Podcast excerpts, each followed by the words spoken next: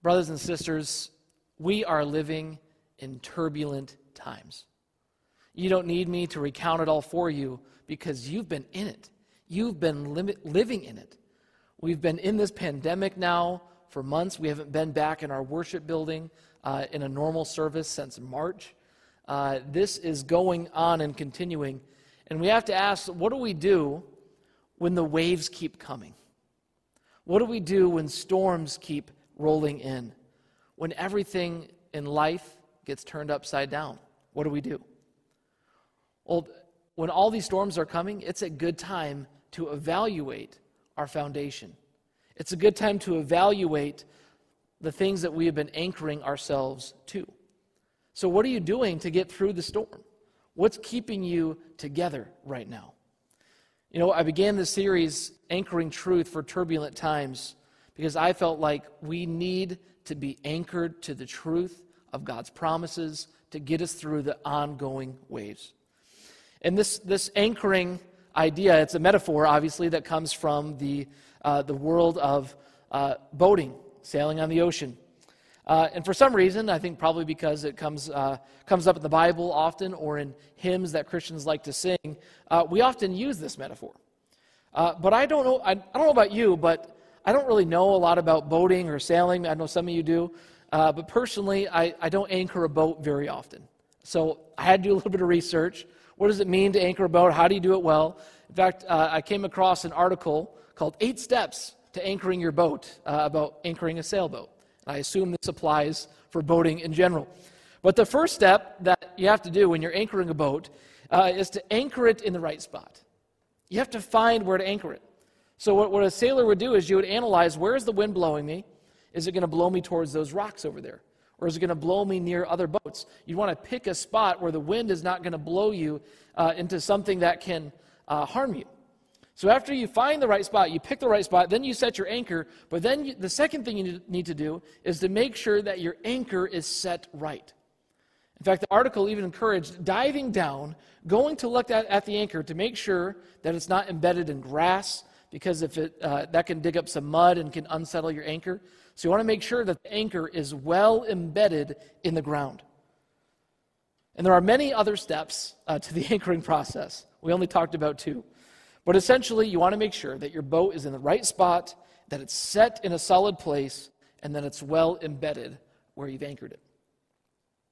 And the intention of this sermon series is to make sure that we are well anchored. And as your pastor, I want to help you be anchored to Christ and to the church in these difficult days. And so I want to ask are we anchoring our lives in the right spot? Is our anchor on the solid part of the ground? And is it well embedded in? We, want, we need to check and make sure. Uh, and last week, Gene Frost started our series by preaching uh, on anchoring our bodies, both of them, uh, and how we can be strong through the storm through that. And I want to continue uh, the point about anchoring to the body of Christ. How does a church, how does a Christian community stay anchored through the storm? So we're going to be looking at Romans 12, verses 9 through 13, and we're going to look at seven anchors for a Christian community. And in this passage, Paul is piling on a bunch of exhortations, a bunch of commands. In fact, there's 13 of them in this passage, in, this, in just this, this chunk of verses. Uh, and we're narrowing it down to seven, uh, combining a couple. Um, but all of these are made possible because of the grace, the redemption, the adoption, and the freedom that we have through Christ. And these exhortations, these anchor points, they're going to help us stay anchored together as a Christian community through the storms that the world sends us. So, the first anchor point that I want to talk to about is anchor number one sincere love. We need sincere love in the body of Christ. Verse 9, Paul says, Love must be sincere. Love, true love, is what the Apostle Paul is calling us to have for one another. And this word sincere, it comes uh, literally in the Greek, it means without hypocrisy. Uh, and scholar Doug Moo, Doug Moo says this is the idea of not playing the part of an actor on the stage. In other words, you can do a lot of things outwardly, a lot of activity, but not really love people. We are all capable of faking it. We are all capable of putting it on and just going through the motions. And we're really good at just speaking it. Oh, yeah, I love my church. Do you? Do we? How is our anchor? You know, when we talk about love in our culture, it can be so confusing. It's hard to know what, real, what people really mean. You can say, you know, I love my wife and I love pizza. Are you really talking about the same thing? Doesn't seem like it.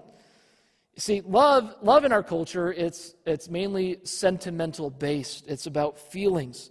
In fact, if you look up in Merriam Webster's dictionary about love, the first entry is primarily about uh, affection and attraction. This feeling inside of us that we are drawn towards another person. And that's typically what, we, uh, what people mean in our culture when they say the word love. But how should a Christian define this all important term, love? It may be one of the most important terms in the entire Bible. So, to define love, we should not look to the culture around us, but we learn what love is by looking at how God loves his people. So, how does God love? Well, Scot McKnight uh, boils it down to four qualities of God's love. And he talks about how God loves us through rugged commitment. When you look at the Bible, isn't it unique that God is all the time entering into covenant relationships with his people? He's making covenants, he's making promises. And so the, that covenant is a rugged commitment to this people. And the second way that God shows his love is by his presence. You know, in the Old Testament, he, he's leading the, the people in the cloud by day and the fire by night. Jesus comes to us and he's proclaimed as Emmanuel, God with us. And in the New Testament age, the Holy Spirit has been sent to dwell in our hearts so that God can be present. The third way that God shows his love is through advocacy. This is the idea that God is, is for us. He is in our corner. He is on our side. If God is for us, who can be against us? And the fourth way that God shows his love is through transformation that God loves us so much that he wants to see us transformed and renewed into the image of his son. So McKnight su- sums this up. I think I have a definition here. In summary, God's love is a rugged commitment to be with us and for us so that we are transformed into the likeness of Jesus. That's God's love. That's different than what the world talks about, right? So, if this is how God's love, God, or th- if this is how God loves us, this is then how we should love one another. To have a rugged commitment to be with other people, to be for other people, so that we are transformed into the likeness of Jesus. So I just want to uh, do a gut check this morning. Is your love for your brothers and sisters a rugged commitment? or a matter of convenience? Is your love a commitment to be present with others, period? Or do we choose to disengage because of our preference in style or music or politics? Are you willing to be inconvenienced for the sake of others? Is your love a commitment to be for other people and their growth in Christ likeness, or is it just simply for fun? You see, all four of these qualities must be present for love to be sincere and godly. So it's a rugged commitment to be with others, to be in their lives, to be for them, to be in their corner, and to encourage them in their growth to be like Jesus Christ. That's how we sincerely love and are anchored in love as the body of Christ. The second anchor that we need is spiritual discernment. Spiritual discernment.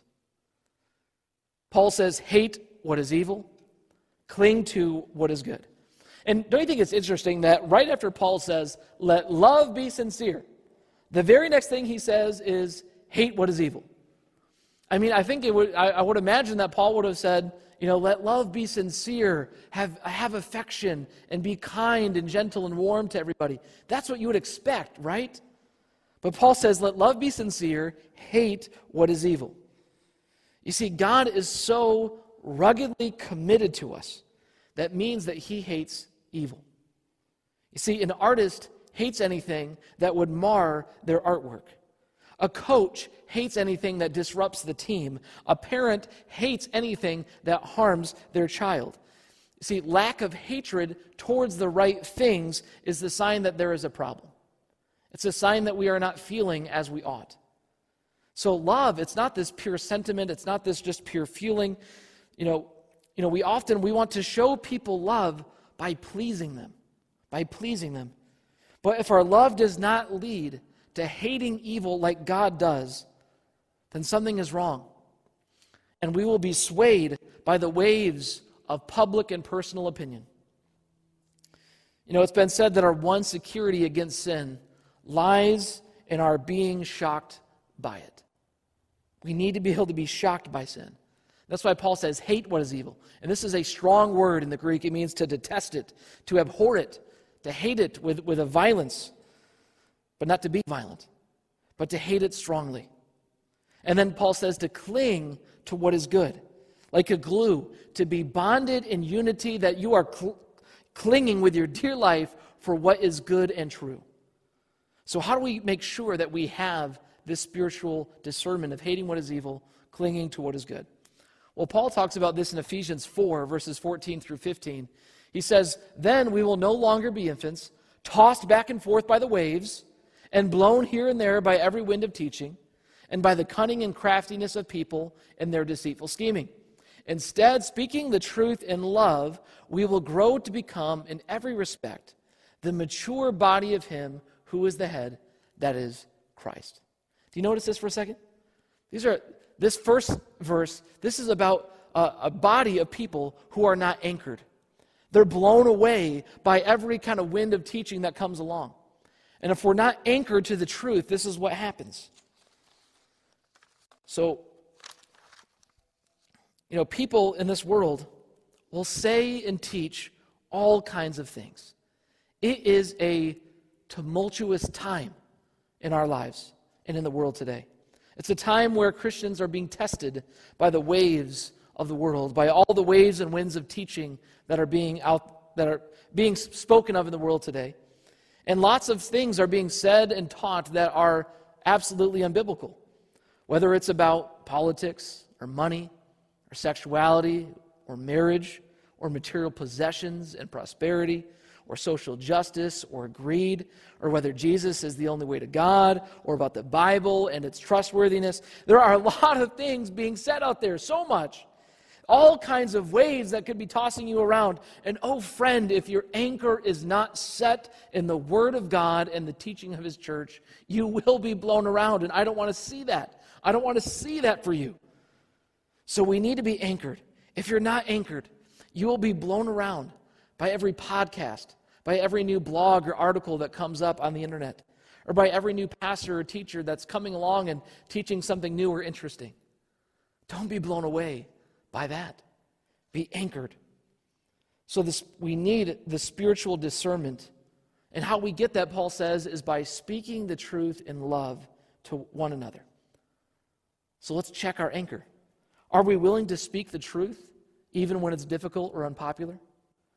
Are we so committed to each other's transformation that when we see sin or doctrinal error, we will say something because we are committed to each other growing as disciples of Jesus? And if we truly love each other like God loves us, then we will have the courage to do it in a loving way. John Stott summarizes this idea by saying, Truth becomes hard if it is not softened by love. Love becomes soft if it is not strengthened by truth. We need truth and love together. The third anchor that we need is similar to the first, but it's loving devotion to one another. Loving devotion to one another. Paul says in verse 10, Be devoted to one another in love. Let me just read a couple other translations for you. Love one another deeply as brothers and sisters. Love one another with mutual affection. Love each other like members of your own family. That's the love to which we are called. And there's a, there's a great story, it's a tradition about John, the apostle of Jesus. And he was on one of his missionary journeys going to revisit one of the churches uh, that he had helped establish. And needless to say, this church was very excited. Uh, it's the Apostle John, after all. He knows Jesus. He walked with Jesus. He was with Jesus. He was a witness to the resurrection. And he was a powerful theologian and teacher and writer. I mean, imagine if the Apostle John himself was scheduled to speak at Faith Covenant Church on the live stream this morning. I mean, that would be amazing. You would probably expect something spectacular. And so these er, Christians, they were eagerly awaiting what the Apostle John was going to say. So when the time came for him to speak, John rose and he silently looked about him, and then he spoke. He said, Little children, love one another. Then he sat down. The church was confused, and then they were a little miffed. They had waited so long and with such anticipation for this. Love one another. I mean, this is like kids, the kid stuff. They've heard this a million times. And they expected more from this great apostle. And finally, one of the people in the church, they dared to speak up and, and they said, Brother, Brother John, you know, might you not be able to offer something a little bit, a little bit something more, a little, a little bit deeper? My children, John is said to have replied, the command of the Lord is that we love one another. It's all I have to offer. It doesn't get any deeper than that. You see, we may, we may want something more profound than love each other deeply. We may want something more theological or more interesting, but it doesn't get deeper than the call to love each other as members of our own family. We need the anchor to be well embedded there. And the command, this command and this practice, it's never outdated. You know, and I, I believe it is something that our church, Faith Covenant Church, I believe it is something that we do well and need to continue to do well. A commitment to friendship, a commitment to care in life's toughest moments, a commitment to be with each other and for each other. And there may be times, especially in these days, where we don't see eye to eye on some issues. But let's remind each other hey, I love you.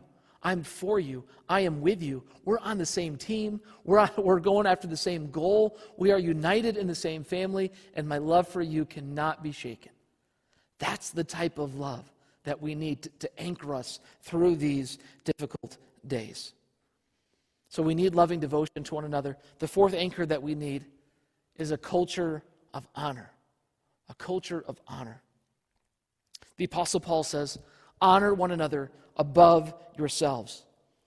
The Christian Standard says, take the lead in honoring each other. And the NRSV says, outdo one another in showing honor. And so there's a potential idea here of Paul's kind of making this a competition, outdo each other uh, in showing honor. What does it mean to show honor? Well, honor contains the ideas of respecting each other, recognizing each other, and appreciating each other. Respect, recognition, appreciation. That's how we honor. I mean, wouldn't it be, wouldn't it be great if everyone respected you, recognized you, and appreciated all that you do for them? That would be amazing. That's a culture of honor. You know, in our world right now, I believe we are forming a culture of dishonor, of name calling, of backbiting, of quick social media takes, of, of snap judgments upon people, gossip and slander and disrespect. I mean, how long do you think a church could last if there was a culture of dishonor? In fact, the Apostle Paul brought this up in Galatians 5, verse 15. He said, If you bite and devour each other, watch out, or you will be destroyed by each other. You know, we must reject the culture of dishonor, but we need to make a culture of honor our delight. We need to take delight in giving others recognition and praise and appreciation. In fact, let's make it a competition, is the idea. Let's make it a competition of who can show the most honor to others, who can be the first in showing honor and respect. And if we were constantly respecting, I respect you, I, I submit to you, I recognize who what you do, I appreciate all that you do, don't you think if people were speaking in such terms, that that would knit together a church body? that really could build an anchor through the storm. I like what biblical scholar Grant Osborne says about this passage. He says, Each of us should not be centering on our own personal status in the community, but instead should go out of our way in esteeming others.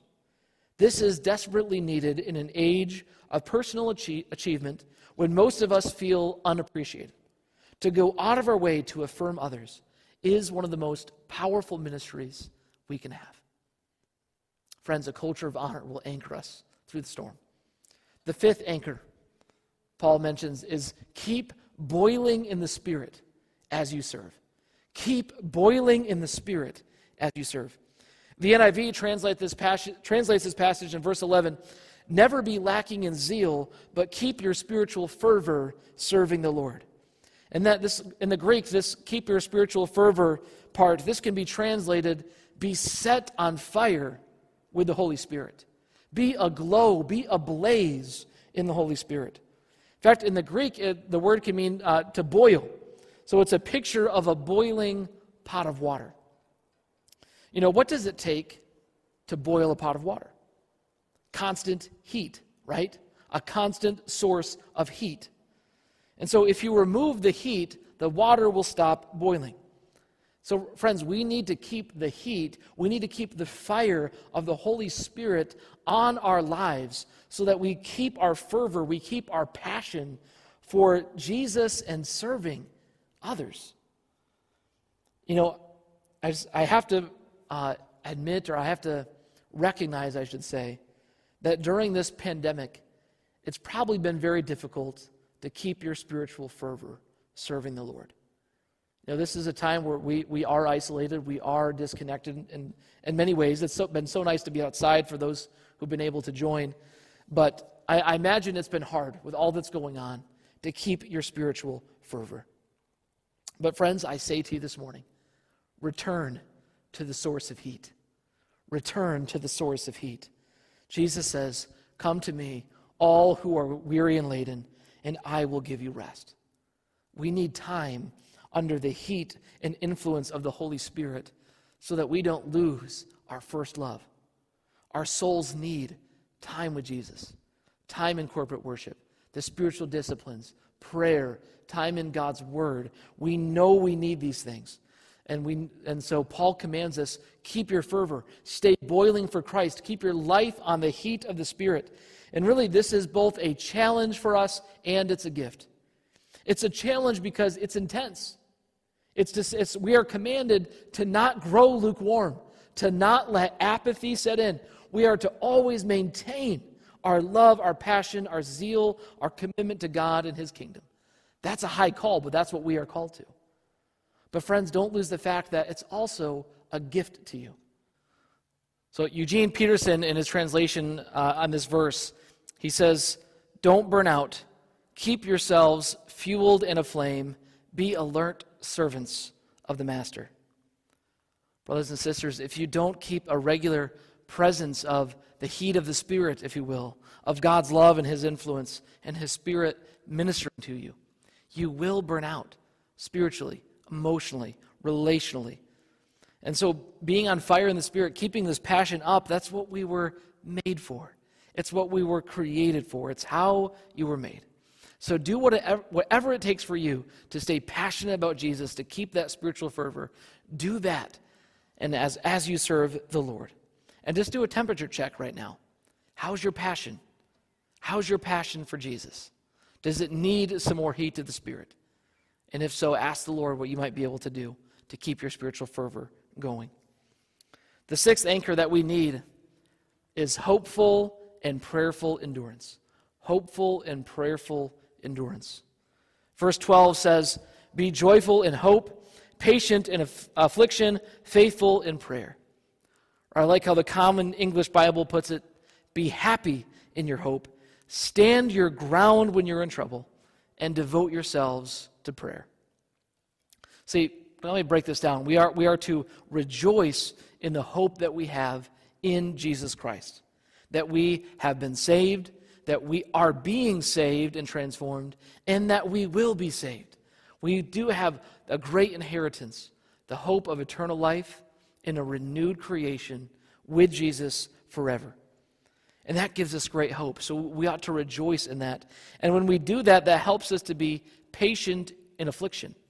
And now, I'm not too keen on the word patient here. It can also be translated to endure, uh, to have endurance in affliction, or to stand your ground when the trials come. James, the brother of Jesus, he calls these things the, the, the trials that test our faith. They produce perseverance in us. And so we endure through it. And the way to get through it, the way to get through these times of testing, these waves that come upon us, is to stay connected to God through prayer. So suffering, it tends to either drive you further away from God or to drive you closer to Him. And if we are faithful to pray, if we are devoted to prayer, then even in the difficult times, even if we can only pray a lament, we can just cast that rope out onto the rock of ages and hang on for dear life. But it's that prayer that keeps us connected. And as we pray, we thereby are reminded of the great hope that we have, that there is a life beyond this one, and that we all shall be redeemed, and that all shall be made well one day. That's our hope. So these three are linked together hope, endurance, and suffering and prayer.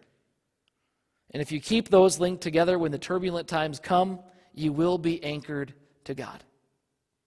And friends, finally, we reach number seven. Number seven, we stay anchored by meeting practical needs and pursuing hospitality. We meet practical needs and pursue hospitality. Verse 13, Paul uh, uh, concludes this little short passage here by saying, Share with the Lord's people who are in need, practice hospitality. And that's true. If, I mean, if we truly, sincerely love each other, if we are devoted to each other like members of our family, we will make sure that all practical needs are getting met. And we will pursue and we will regularly practice hospitality. You know, this is a weird time right now. It may, it may, not be safe or you may not feel comfortable practicing literal hospitality, inviting people into your home. But what if we could practice creative hospitality? Could we be hospitable online? Is that possible? You know, I've admired the work of Rita Christensen, our, our prayer and care team leader, as she's held lady Zoom events, especially throughout the summer, um, and provided a hospitable environment to connect people in relationship. Uh, the same is true for uh, John Reimers and Terry Huttenlock, who've been our Zoom lobby leaders the past few weeks. Um, even if it's only been for a handful of people, they, they have said, no, it's important to provide a space for anybody that wants to connect digitally. We're going to be there and show up so that people have a space to connect. So we thank uh, them for that. We thank Rita for that. We honor you for that because you are being creative in your hospitality. And that's wonderful. And, and we have to ask, well, what else can we do? Can we, be, can we continue this creativity as we go through this time so that we stay present to each other and not resign ourselves to being isolated from each other. It'd be easy to just, to just give up because it takes more effort. But let's pursue creative hospitality. And because we love each other so sincerely, we will meet needs. We will open up our wallets with generosity. We will open up our lives, our time, to be with each other, to care for each other. And when safe, we will open up our homes to share what we have and to share our lives. William Barclay has a beautiful statement, and he says Christianity is the religion of the open hand, the open heart, and the open door. Let's pursue that. So let, let me recap. How can a Christian community, how can a church stay anchored through the turbulent times? We need sincere love. We need spiritual discernment, loving devotion to one another, a culture of honor, of keeping boiling in the spirit, as we serve. We need hopeful and prayerful endurance, and we need to meet practical needs and pursue hospitality. Friends, when we do these things, it will anchor us. I mean, what if this described our church over the next, just say, six months? What could, what could that do? We would come out stronger.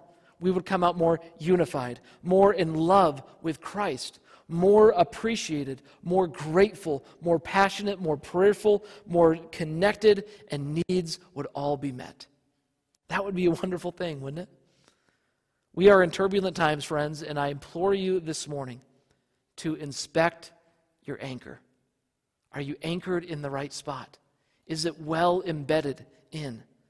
Which of these things need your attention? And, and I encourage you just to ask the Holy Spirit. Ask the Holy Spirit, is, are there one of these things? Are there, are there things here that I need to pay attention to? Where do I need to anchor more deeply? And I've asked the worship team to prepare a special song this morning called Anchor. Uh, and as that song is playing, feel free to worship along as you catch on to the tune. But also take some time to ask the Holy Spirit, how can I anchor my life deeper into these truths and promises so that I can weather this storm? And as we get through it, friends, may God anchor us deeper in Christ, deeper with one another, and may He sustain us through these turbulent days.